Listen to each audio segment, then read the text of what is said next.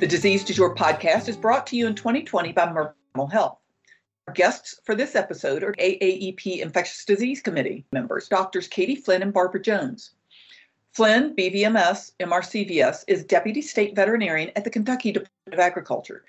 Previously worked as a veterinarian at the California Department of Food and Agriculture Animal Health Branch, and she is the chairman of the AAEP Infectious Disease Committee.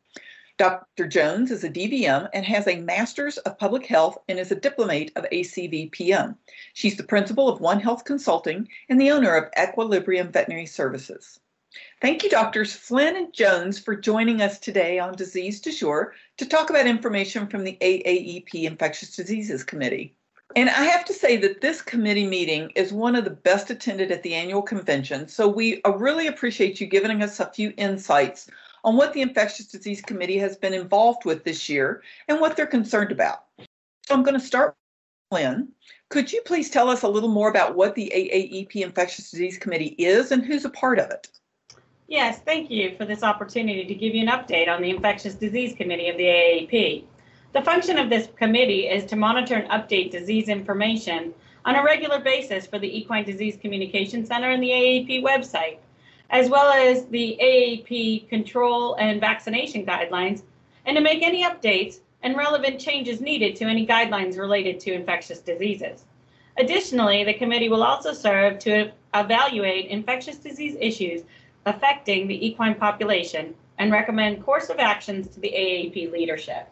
I'd like to thank the members of this committee this year. It's a three-year membership to this committee, and this year, Dr. Laszlo Hunyadi is leaving this committee. The other committee members that have worked on this committee this year are Dr. Jacqueline Boggs, Noah Cohen, Sally Ann DeNotta, uh, Piper Norton, Abby Sage, Carrie Vanderwerf, Lisa Fultz, Cedra Hines, Amy Johnson, Barbara Jones, Angela Pelzel McCluskey, Ashley Whitehead, and as an ex officio, ex officio member, we have Nat White. So those members of our committee worked this year diligently on many documents. With the uh, onslaught of COVID-19, our main activities shifted from our infectious disease guidelines and uh, materials to COVID resources, which we'll talk about here in a bit today um, with Dr. Jones. And the other things that have been published by this committee this year include some vaccination guideline updates and specifically, those vaccination guideline updates were to the uh, anthrax guidelines, triple E, Western encephalitis, equine influenza, EVA, leptospirosis, and rabies. In addition to updating those uh, vaccination guidelines, we have updated some of our infectious disease guidelines, and we have actually new guidelines this year on African horse sickness, and we have glanders as foreign animal diseases. And as our domestic diseases, we have uh, Lyme disease guidelines that have been published. In addition, we developed a uh, serologic guidelines for adverse events for horses. So that's a brief overview of the documents that have been produced. And I'm going to transition to um, Dr. Jones, who's going to give us an update on some of the COVID resources, as well as AAP's Healthy Horse Protocol specific biosecurity guidelines for racetrack entry and stabling. Thank you, Dr. Flynn. It's wonderful to be here this afternoon. Um, so the AAP was very concerned about COVID-19 and the impact that it has um, for equine veterinarians. And so they have um, an entire uh, page dedicated to the COVID-19 resources for veterinarians on the website. Um, and these resources um, are both a compilation of other resources from other um, agencies and organizations, as well as ones developed by the AAP and the Infectious Disease Committee, specifically addressing the unique um, practice types that uh, equine practitioners often work in. Um, and so there's different resources available. Um, there's staff and client safety, there's COVID-19 in animals, there's even business business and economics resources. Um, there's uh, legislation and regulations, obviously, that vary by state and even down to municipality and cities at this point. Um, and then uh, and well-being resources, which is really important during this time as well. Um, in the staff and client safety is where you get um, the specific documents for the COVID 19 prevention and equine practice um, ongoing measures, um, as well as some additional resources uh, to help you prevent equine COVID 19 in equestrian facilities um, and other resources that would help for members understanding the use of PPE in a pandemic, et cetera. So it's a really great resource, and a lot of people put a lot of work into this to make them very relevant and useful um, for equine practitioners. The other thing the Infectious Disease Committee worked on um, this year is um, biosecurity guidelines for racetracks, um, specifically entry and stabling. It's a really great document. Um, our racehorse population is obviously one that's quite fluid and um, is difficult even outside of COVID um, to manage biosecurity in. And, and so this document's really, really great. It was developed um, outside of kind of the COVID world, but it is 100% applicable um, and very, very useful to be to use. Um, and obviously, this document will continue far after COVID um, for racetrack practices and racetrack veterinarians.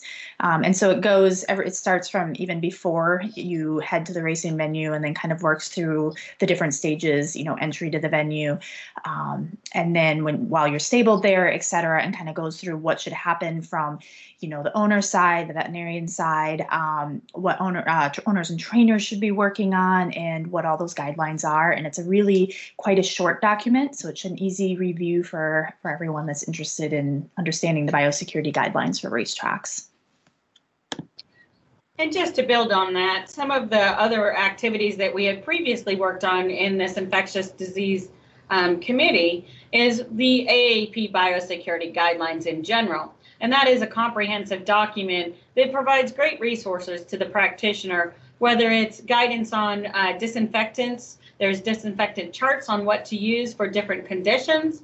Uh, there's uh, sample signage for um, practitioners to recommend to their clients or to use on farms where there may be an infectious disease outbreak. And so those biosecurity guidelines and uh, recommendations also su- uh, supplement this very short two-page or excuse me, three-page document for the racetracks. Those biosecurity guidelines are general guidelines that can be used at any equine uh, facility type, whether that be a showgrounds, a training barn, a boarding facility, or just your backyard horse. And it does give uh, great guidance to the practitioner. These are all supplemented also by materials that were developed for the Equine Disease Communication Center. So the biosecurity materials that are available on the EDCC are for owner specifically. So if a practitioner wants assistance in providing documentation that is relevant to the horse owner, that's where they can go and provide the resources through the EDCC. The Equine Disease Communication Center also takes all of the guidelines that we develop. So as I said, we did a guideline for African horse sickness this year, and we did one for Lyme disease. Both of those have now got uh, horse owner fact sheets on the EDCC. So those are user uh, horse owner friendly, user friendly documents to give the basic knowledge to the horse owning public. So those are great resources for you to provide to your clients if they need assistance in understanding some of the concepts and diseases that we've talked about today.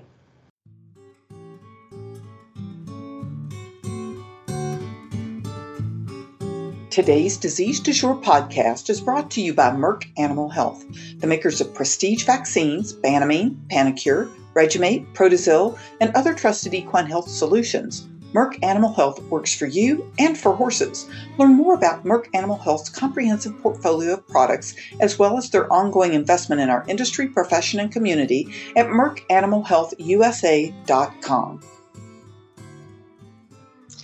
Dr other thing onto that. So one thing for the equine practitioner to realize is the biosecurity guidelines that were developed were developed very with the equine um, practitioner in mind. And so um, a lot of the recommendations in there are very specific to equine practice. Um, and so it's very, very useful. There's a lot of biosecurity um, documents out there and resources out there, but the AEP put a lot of thought into what is those critical component points and those unique um, practice situations that equine practitioners are in. So it's a really great great document. Yes, that, that's very true. All of the guidelines are posted to our AAP website and they're easily accessible and downloadable to the practitioner and can be viewed on tablets or your phone. And in the infectious disease guidelines, we, we provide through that document guidance for the practitioner on testing and what samples should be taken and how to assess the situation and implement the most appropriate control measures based on that disease. So those infectious disease guidelines can be rather lengthy, but they are separated by subject matter topics such as diagnostics. So you can go right to that section to get the assistance you need in that case. The other thing that we did this year that I'd like to call your attention to is we have published the serology guidelines. And these are AAP guidelines for serology in horses with adverse events from vaccination. Again, these are just guidelines to provide guidance to, to practitioners on utilizing serologic testing to determine levels of circulating antibodies to specific pathogens in horses that have had previous adverse events to vaccination. So this document uh, was compiled by many subject matter experts over several years to have a table at the end of the document that would assist practitioners in understanding how to handle some of these adverse reaction events and how to look at the serology related to them. I know the serology guidelines, the veterinarians have been very um, excited about anticipating this. Uh, where is the best place to get this and, and how should they use it? The best place to get this is actually if you go to the AAP's website, it is under the um, login for the practitioner. Once the uh, practitioner uses their login to the member site, these guidelines are under the infectious disease control tab, and it's called serolo serology guidelines for adverse events and they can easily access it through there. It is it is a rather lengthy document. It's about 20 pages. And at the end of the document, there are summary tables that they can utilize to have the latest science and information. And there's some cautionary comments as well as the limitations on the knowledge and uh, research that's been done for these situations. That's great. And is there anything that the infectious disease committee members have been following up on this year? I know African horse sickness, which you mentioned that you had uh, new guidelines about, has, was a topic of concern last year, and the uh, committee was going to address it. Are there other things that the committee wants to make sure that veterinarians are aware of this year? Yeah, that's a that's a great question. We have um, moving forward we're addressing uh, some of the guidelines that need to be reviewed in light of some of the changes in the situations. So for example, we are looking at revisions and updates to our vesicular stomatitis guidelines. We're developing equine piroplasmosis guidelines. Um, equine parvovirus, that's in the final stages of being reviewed. And strangles is one that is being reviewed and updated this year and is in the final stages of review. Um, the Infectious Disease Committee does uh, monitor situations of disease outbreaks and addressing concerns as practitioners raise these to the AAP. One thing I will say is AAP uh, is here for the members. If uh, any members have any questions or concerns related to any infectious diseases, those can be just emailed to anyone at the AAP office and those AAP staff members will direct those to myself as chair of the Infectious Disease Committee, and I will uh, work with our committee to see who is the best uh, individual subject matter expert to answer those questions. And as well as moving forward, some of the questions that we have received from practitioners includes guidance on diagnostic testing. So what are some um, general guidelines and guidance we can provide to practitioners so we will be forming a subcommittee on that particular topic. And this year we recently formed a subcommittee on antimicrobial judicious use.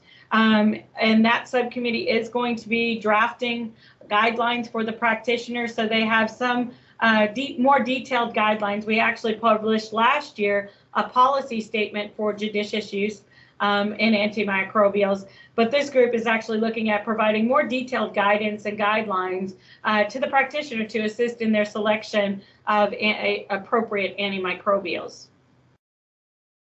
And are there other things that the uh, committee members have been working on this year that you would like to discuss with veterinarians? I think that's all about it that I have. Most of our time this year has been spent um, on the COVID situation and answering practitioners' questions and concerns and updating and being uh, able to provide resources to the practitioner. Okay, that is great. And I do want to put in a plug here. I know if Dr. White was with us today, if any veterinarians are interested in working with the Equine Disease Communication Center, uh, a lot of the, the reports are confirmed from private practitioners, not just necessarily state departments of uh, veterinary, the state veterinarian office. So uh, if you're interested in working a little more closely on diseases and disease reporting with EDCC, what's the best way to go about that, Dr. Flynn? Yeah, that's a great question. If you reach out to any staff member um, at the AAP or just reach out to the EDCC, they have a, a general email address um, on the EDCC website, which is equinediseasecc.org, or you can just Google Equine Disease Communication Center. And if you email them directly, um, there is uh, Dr. White or Katie McDaniel, uh, who is the um, communications director for the EDCC, can assist any practitioner in any of their questions, concerns, or even tell you where you can uh, assist them in development of the EDCC. Well, thank you very much for that information. And I wanted to thank both of you for joining us today on the, the podcast Disease Du Jour, and a special thank to our 2020 sponsor, Merck Animal Health. Please visit Equimanagement's latest Disease Du Jour episodes on equimanagement.com and take our survey so we know how to better serve you with our podcast. If you have any questions or suggestions, you can send me an email at the letter K Brown at aimmedia.com. Disease Du Jour is a production of the Equine Podcast Network, an entity of the Equine Network.